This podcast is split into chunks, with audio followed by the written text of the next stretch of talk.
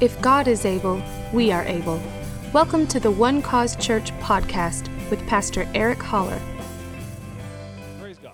Now, we started in Acts chapter 15, and this is what's called the Jerusalem Council, and this is where they basically came to the conclusion they were in a big dispute whether Gentiles needed to be circumcised to be righteous. Aren't you glad that they settled this issue a long time ago, gentlemen? Amen. All right. I'm quite happy about that.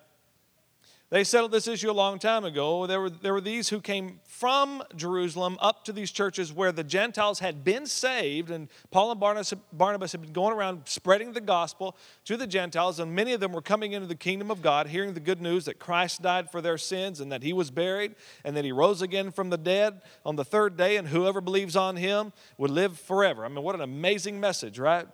Beautiful, beautiful gospel. And so, uh, and then these Jews came from Jerusalem and they began to uh, interrogate, if you will, uh, the message that they had received. And they began to add to it, saying, Yeah, yeah, well, it ain't that easy. Nothing in this world is that easy. All right? There's more to it. You can't just believe and just confess Jesus as Lord and then everything's all right. You've got, you're going to have to show something here, all right? And, and you got, it's a serious serious decision you need to make called circumcision. It's quite a commitment.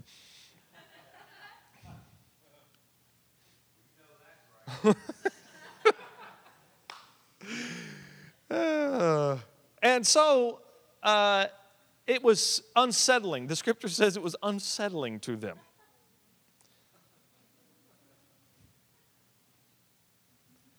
A lot of men squirming in their seats hearing that message. But so now they all bring this matter to the apostles back at Jerusalem, all right? And there's this arguing going on. And finally, they get everybody calmed down. And then Peter says, Hey, hey, let me remind you guys how all this started. And he reminded them about the vision that he had uh, on the roof at Simon the tanner's house and how God had sent an angel to Cornelius, this Gentile, to send for Peter over to Joppa and to, to tell, and he will come and tell you things that you need to hear. He'll come and tell you words by which you and all your house will be saved. And so Peter did come, and Peter said, Listen, I got to this man's house, and he came to the conclusion, basically, he said, As I was preaching, the Holy Spirit fell on all them, just like he did on us in the beginning, because they heard them speak in other tongues. And then he said, God then, because he made no distinction between us and them, purifying their hearts by faith. And when Peter reminded them what the essence of salvation is, it's a heart that believes, period. That settled the issue. Everybody got quiet. And then Paul and Barnabas began to tell them all the miracles and things that took place. And now the whole attitude, the whole atmosphere has changed from one of disputing and arguing to one of exhilaration of the power of God. So they decided what, what, what can we do now for these churches who have been tainted, if you will, with another, an, this addition to the gospel. So they began to, they decided to put a letter together. All right? Let's look at verse 23 now of this chapter. They wrote this letter by them the apostles, the elders, and the brethren. To the brethren who are of the Gentiles in Antioch, Syria, and Cilicia. These are the places where those Judaizers had come and infiltrated with their works gospel. Unsettling your souls, saying you must be circumcised and keep the law, to whom we gave no such commandment. Hey, here's an important thing to remember before you say, Pastor Eric said this or that, make sure I actually did say it. All right? This is, this is really important that uh, when you come here that you hear, have ears to hear. I, a few years ago, I was preaching uh, on the grace of God. Imagine that. Still do, and always will. I was preaching about how sin will never equal in evil to how good the grace of God is. That is, I mean, good exists all by itself. So good doesn't need evil, but evil cannot exist without good. So evil will always serve good. So the, a, a dualist believes that they're equal powers, and sometimes evil gets the upper hand and sometimes good gets the upper hand. If you watch Star Wars, it's dualistic in its thinking, right? The dark side of the force, the good side, right? And uh, but but there, evil and good are not even close because evil came from the devil, good came from God. Are you getting this? God's the one who created Lucifer, who then fell and became Satan. So Satan, who has no who has an origin where God created him, was not before God, was not with God, but God created him, is obviously servant to God. Are you getting this? Are you understanding this? So um, and the problem I, I see, and, and I was preaching something like this, there's so much exaltation of the abundance of sin in the earth. Right? Hey, listen, I know that. We just turn on the news for five minutes, you'll see it. Right? If you let your mouth say what it wants to, you will, you will see an abundance of sin. Right? That's what the scripture says. When there are a lot of words, sin is present. Right? So you just talk yourself into trouble if you just put it on automatic pilot, right? That's why there are times we got to guard our mouth, right? David said, when, when evil is before me, I put my hand over my mouth. Right? There is an abundance of sin. I, I don't deny that, and I certainly don't condone it, but there's something more abundant than sin. Where sin abounded, the scripture says, what? Grace much more abounded. So sin is from the devil, grace is from God. Sin, therefore, is no match for grace. As a matter of fact, Galatians, I mean, uh, Romans chapter 6, verse 14 says, Sin shall not have dominion over you, for you're not under law, you're under grace. So, wow, what that means is if you're under grace, then you have dominion over sin. Are you, are you? So I was preaching something like this, all right? So there's this woman who came up to me after the service. I mean, I was preaching my guts out on this, right? And trying to be as clear and concise as I could be. She's no longer here, so you don't have to look around the room and try to find her. Um, she, she told me that she heard that she heard me say that because of the grace of God, because it's more abundant than sin, then you can just go do whatever you want. I, I seriously almost slapped the woman. I really did. I, I had to. And I thought, how did you come to that conclusion? So I figured something out that day that some people will only hear what they want to hear. And apparently, they said, We gave no such instructions to tell you this. But apparently, these guys only heard what they wanted to hear them say, and they went out spreading this other garbage to these Gentiles and tried to put them into bondage instead of just living in the liberty of the gospel. Look at verse 25. Are you still with me? Acts 15, verse 25. And it seemed good to us, being assembled with one accord. This is the letter. And it seemed good to us, being assembled with one accord, to send chosen men to you with our beloved Barnabas and Saul, men who have risked their lives for the name of our Lord Jesus Christ. Now, I, when I read that, I, I asked the question why is it important for them to say that? Why is it important for them, for them to put this in the letter that these guys that are coming to you, they have risked their lives for the name of the Lord Jesus Christ?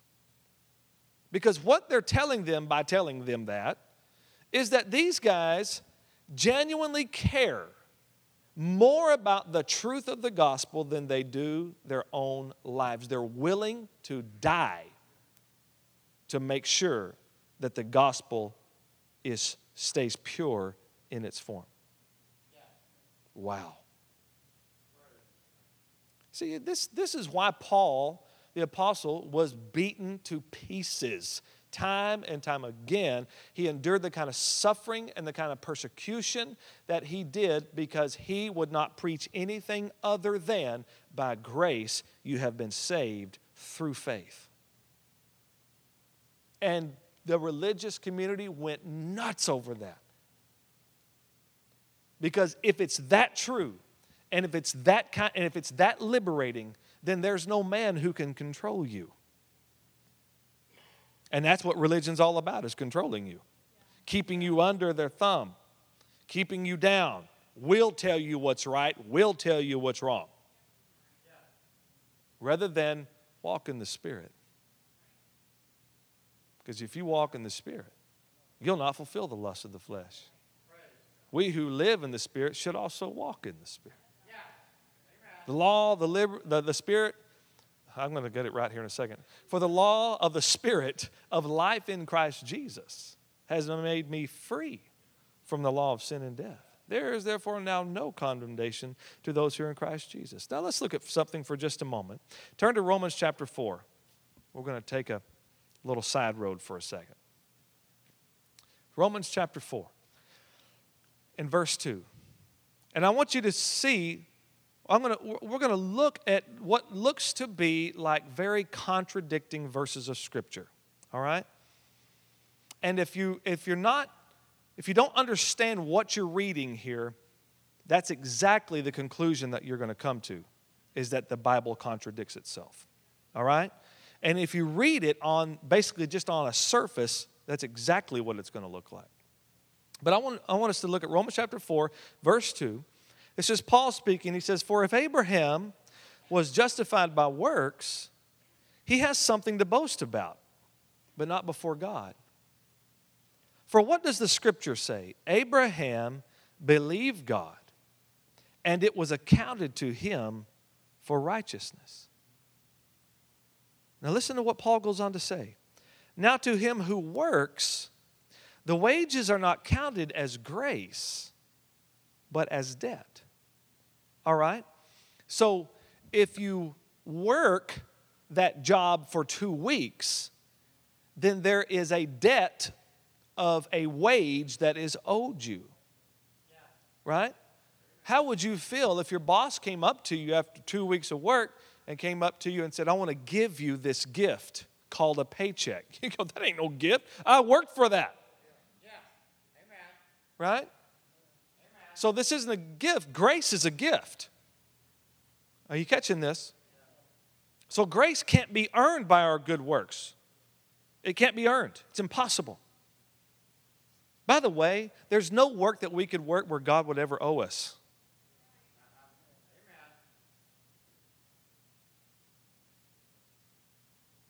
I'm going to say that again. And I'm talking about for righteousness' sake. I'm talking about for righteousness, to be justified, to, to, to get in good graces with the man upstairs. Right? The big guy in the sky. I think in the end, he's just going to say, hey, you know what? You did more good than bad. Come on in. Sorry, sucker, ain't going to happen like that, man. Because all that good stuff you've done, and you try to do that outside of a relationship with God, outside of confessing that Jesus is your Lord and believing that He's the only one that can save you from your sin, you're going to come into a very hot experience. If you're relying on yourself, you're hopeless. All right? Every other religion in the world does that. But grace is different. Grace comes to us unearned unmerited, undeserved. It simply comes from the goodness of God. So, work equals wages owed, faith equals grace received. Okay?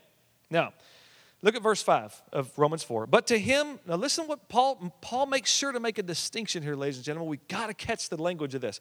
But to him who does not work but believes. Are you catching that? He makes a separation between works and faith. But to him who does not work, but believes on him who justifies the ungodly, his faith is accounted for righteousness. That is, God gives, God credits him with righteousness because he believes. All right? God says, okay, you're righteous.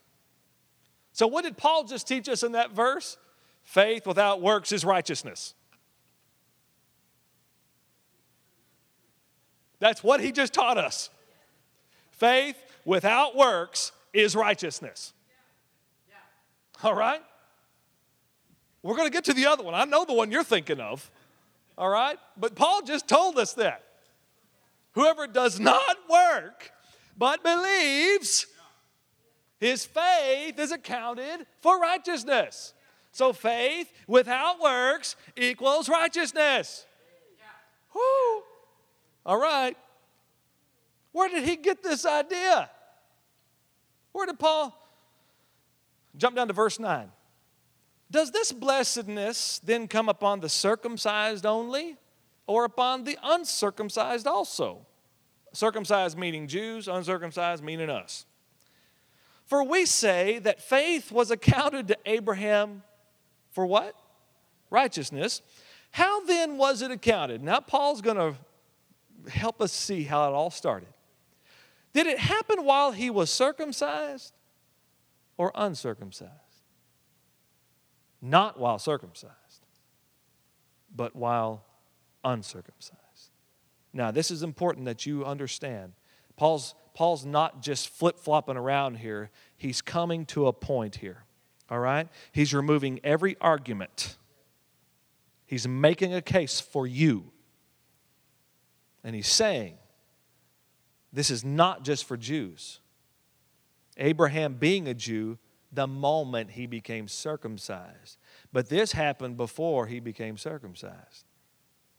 The fact that his faith equaled righteousness, God credited him with righteousness, that happened not while circumcised, but while uncircumcised. And in Genesis 15, Genesis chapter 15 is where that happened. And verse 1 says, After these things, the word of the Lord came to Abram in a vision. So we know this isn't Abraham yet. He hadn't got his name changed and he hadn't got his knife out. So at this point, he's still just Abram, uncircumcised Abram. All right? And verse 6 of that same chapter says, And he believed in the Lord and he accounted it to him for righteousness. This very verse right here is the centerpiece for what Paul put together as the new covenant doctrine that we're talking about tonight.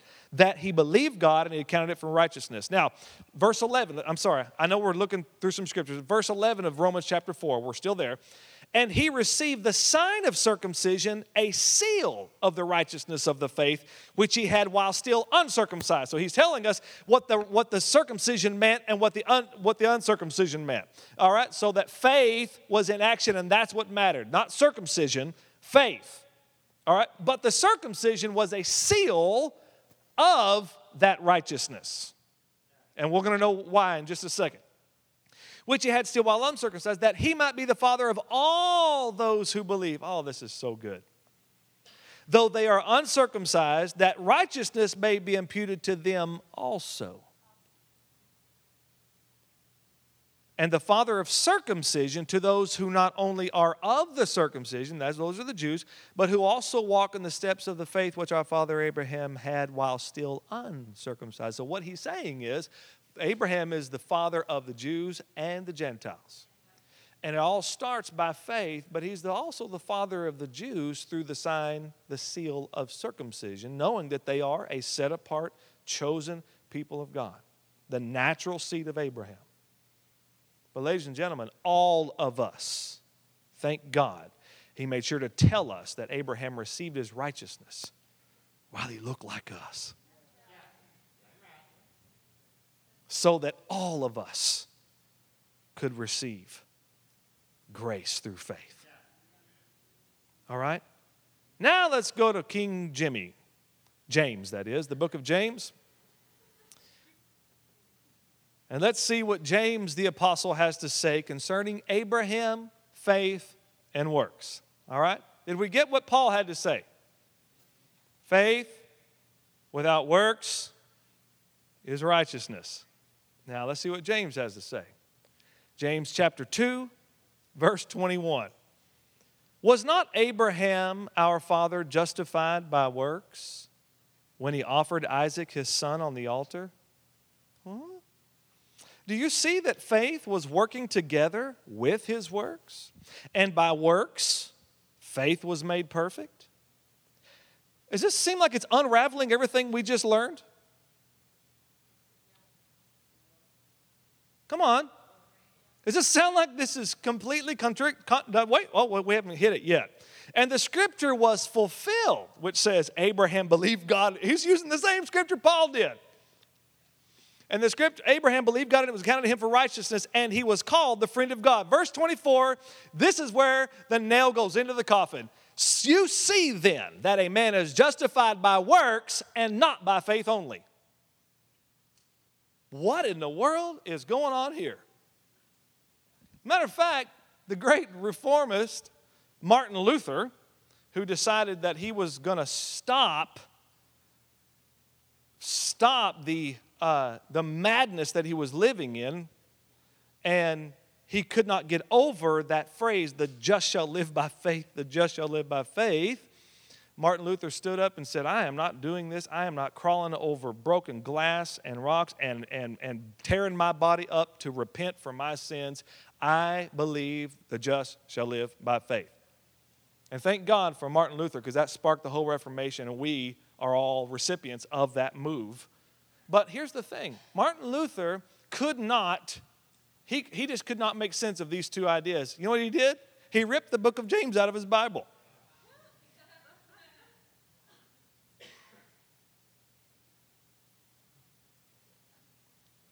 I'd like to help Martin Luther. He helped me a lot. So my question and who's who's right? I mean, Paul said it clearly, him to him who does not work, but believes on him, his faith is counted righteous. James says, You see then that a man is justified by works and not by faith only. The answer is both are right. We just have to figure out who these guys are talking to. It's not really what's being said, it's who's being addressed. All right? This will take all the confusion out right here. And see, the Bible becomes clear when you understand that all the Bible is written for you, but not all the Bible is written to you. All right? It's all inspired by God, but not all of it applies to me. Thank you, Jesus. Let me remind you again everybody, raise your right hand. Has your right hand ever done something wrong? Or as Jesus said, has your right hand offended you? Well, you know what Jesus said to do? Cut it off. Aren't you glad that that scripture today doesn't apply to you? All right? Everybody, look out your right eye. Has your right eye ever looked at something it shouldn't look at? Jesus said, pluck it out. Aren't you glad that even though that was written for you, you know it was not written to you? Okay. So when you understand the audience that is being addressed, then things clear up. I used to be so confused when I'd come across scriptures like this. I'm like, ah, right? And I'd hear preachers tell me, well, it's one balancing the other. No, there's no balance. Those are opposite ideas. There's no balance. Okay, let's, let's go to Galatians chapter 2 now. I haven't forgotten we're in Acts 15. We're coming back, all right? I promise you and it's closer than you think. Galatians chapter 2, verse 6, unless you think it's right now. Uh, Galatians chapter 2, verse 6. But listen what Paul is saying here. But from those who seem to be something, whatever they were, it makes no difference to me. God shows personal favoritism to no man. For those who seem to be something added nothing to me. Let me remind you who Paul is talking about Peter, James, and John. Now, I have to say, if I'm around Peter, James, and John, I'm going to think something's been added to me, right? Paul says they seem to be something, they added nothing to me. All right, now, he's not being arrogant, ladies and gentlemen. Paul is helping us understand the level of apostleship that he was called to, just like they were. And they were his contemporaries, they were not people he looked up to. All right, these guys are on the same level. Now, watch. But on the contrary, when they saw that the gospel for the uncircumcised had been committed to me, watch, as the gospel for the circumcised was to Peter. Oh, okay. For he who worked effectively in Peter for the apostleship to the circumcised, that is to the Jews, also worked effectively in me toward one cause church. Gentiles. It means one cause church. And when James, Cephas, being Peter, and John, who seemed to be pillars, perceived the grace that had been given to me, they gave me and Barnabas the right hand of fellowship. Watch, that we should go to the Gentiles and they to the circumcised. So now we understand that Paul, when, his, when in his writings, he's talking to us. But when Peter, James, and John are writing, they're not talking to us. You're going to have to catch this. You have to understand this. Now, I'm not saying we can't learn from them. But this is a place right here, ladies and gentlemen. James chapter 1, verse 1 says, James, a bondservant of God and of the Lord Jesus Christ, to the 12 tribes who are scattered abroad. All right? So there are things in this book that if they cannot be reconciled with what Paul taught you, they don't apply to you. Does that help set you free tonight?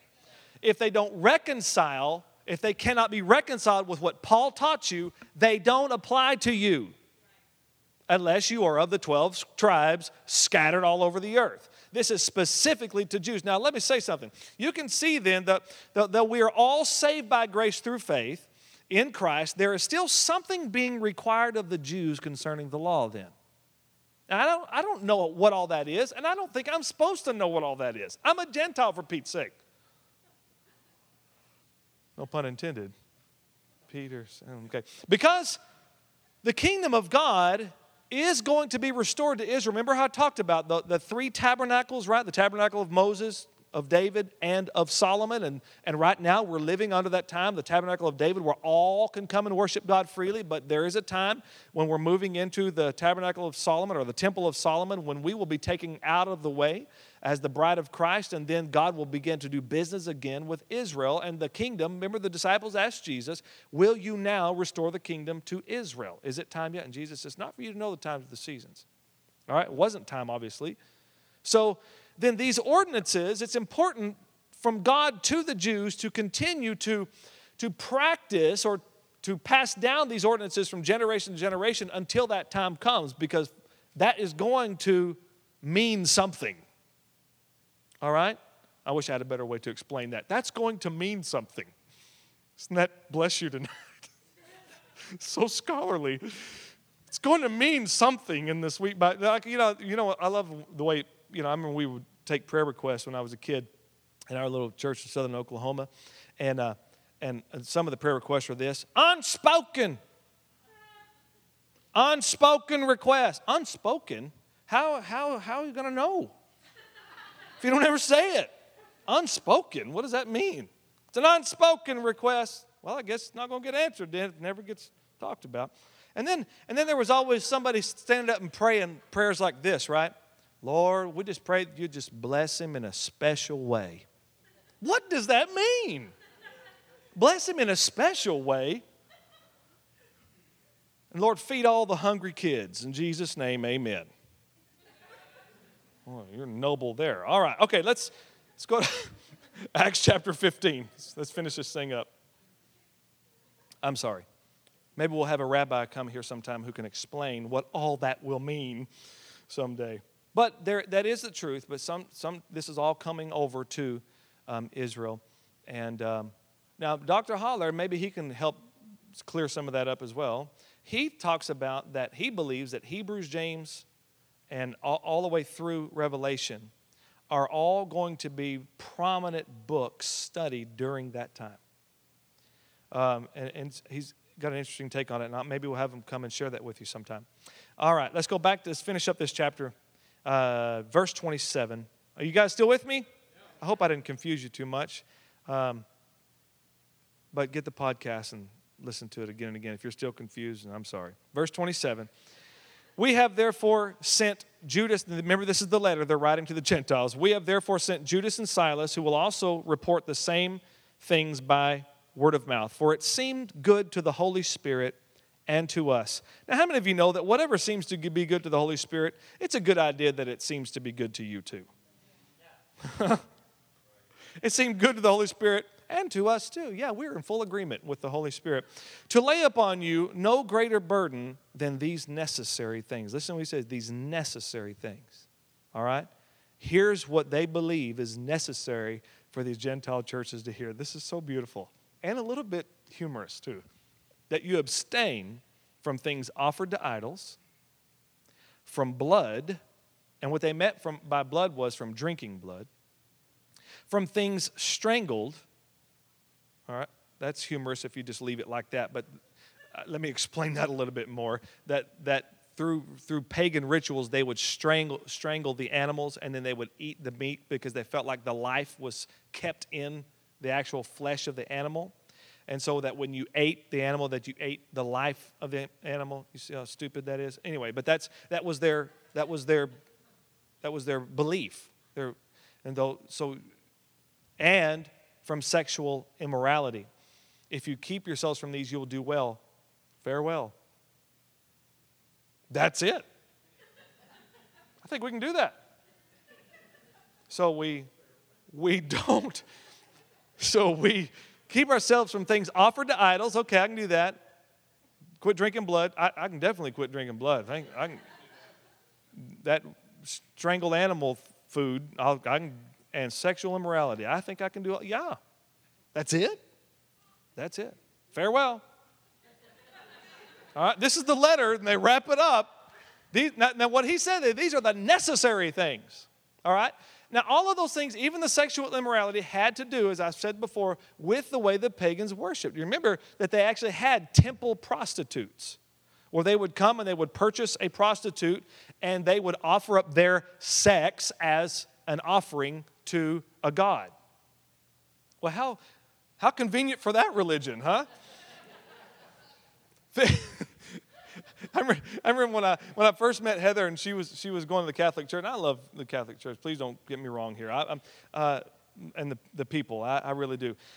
But I, I you know, I, when I was growing up, and, and it was, you know, pretty hardcore Pentecostal that, that any talk of alcohol of on any level was like that is of the devil you don't ever touch it you don't you know nothing and, and they would even wish away scriptures about Jesus turning water into wine, and there was all this big controversy. No, it was grape juice. Give me a flipping break. You know, you got to make the Bible say what you want it to say. All right? So, but it was, it was like, I, I can remember as a kid, just if I ever saw anyone drinking, I was so judgmental of them. I, I didn't know any better. It was how I was like, oh, sinner. That's the devil's drink.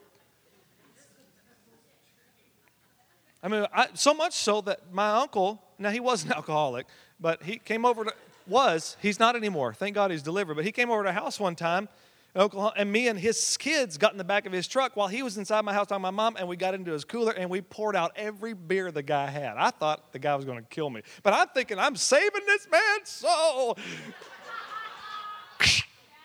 you know, just, I didn't know any better.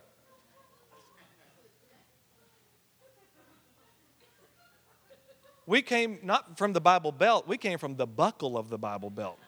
All right? Where was I even going with that? I don't even remember where I was going. Oh, Catholics. Yeah, that's right. Thank you, James. Thank you. So I go to her brother is he's 14 or I don't remember how old, he was going to get confirmed. I don't know how old you are when you do that in the Catholic Church. Anyway, he's going to get confirmed. So we went to his ceremony, and then they had this bazaar out outside where they were doing like these uh, cakewalk and all kinds of stuff. So we walked out there, and there's a booth that says Coors Light, right? the priest is serving the drinks, right? And I'm like, what is this? I mean, I'm, I'm like, I said, I've been in the wrong church all of my life. There's a church that believes this. It's okay to drink. Are you kidding? now that's a joke. But I mean, I, I, was, I was seriously like shocked. Like, what is this new world? I'm, uh, it was interesting. Okay, so. So they were to abstain from pagan rituals. By abstaining from these practices, see, of, of, of, um, of worship of false gods, then what they would do would then become separated from these others. And what they're teaching them in this is that the Christian life is a life of separation. It's a life that is consecrated to God. And no longer do those things mean anything. But now a life for God looks different. You act different. You walk different, you talk different, you think different. All right? So then they could, as a, as a result, then begin to demonstrate the life of the gospel.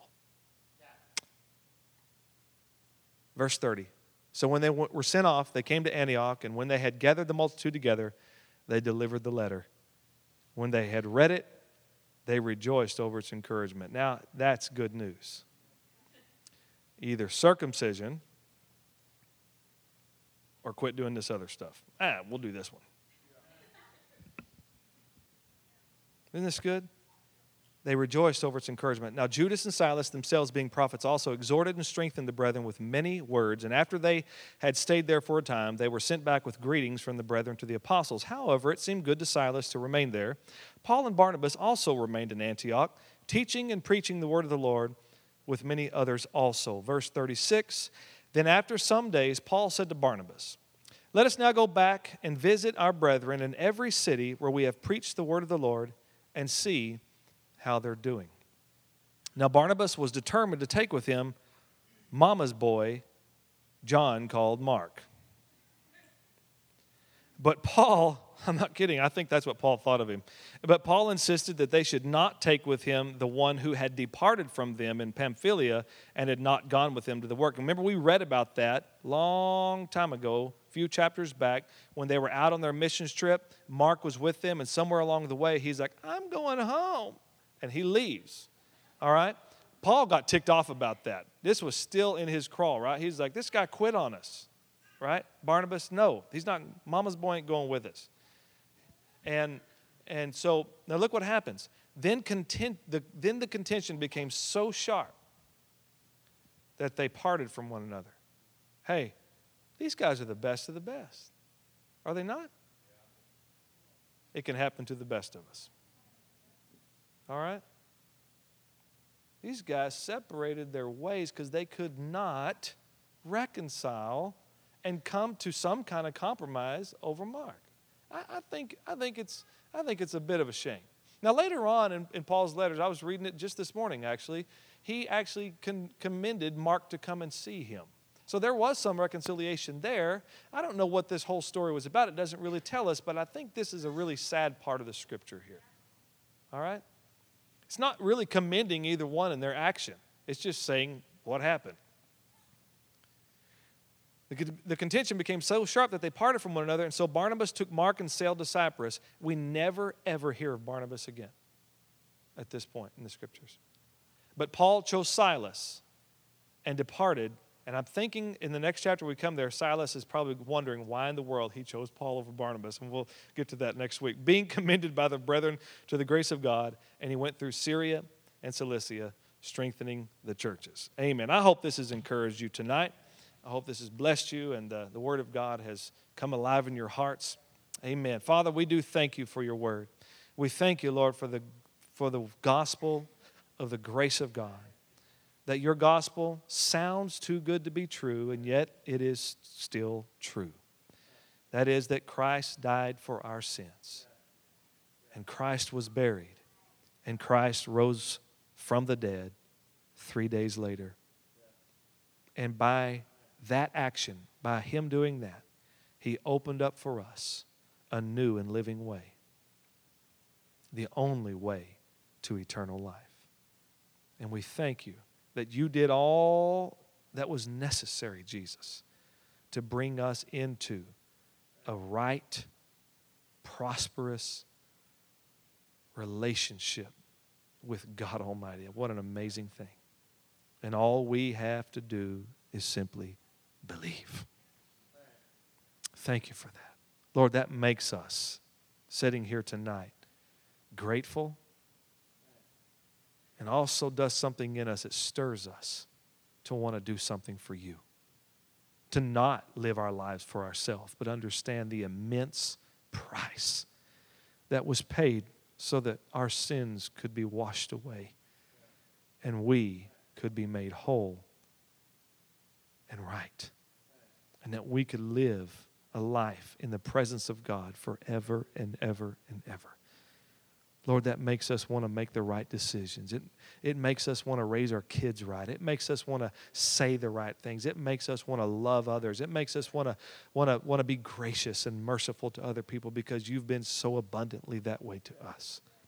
We thank you that your grace liberates us to live out from the bonds of sin and free in the liberty of the Spirit. Hallelujah. Bless all my family here tonight, all these who are under the sound of my voice. And I pray that grace and peace would be multiplied to them from God our Father and the Lord Jesus Christ. I declare over them that no evil shall befall them and no plague shall come near their dwelling.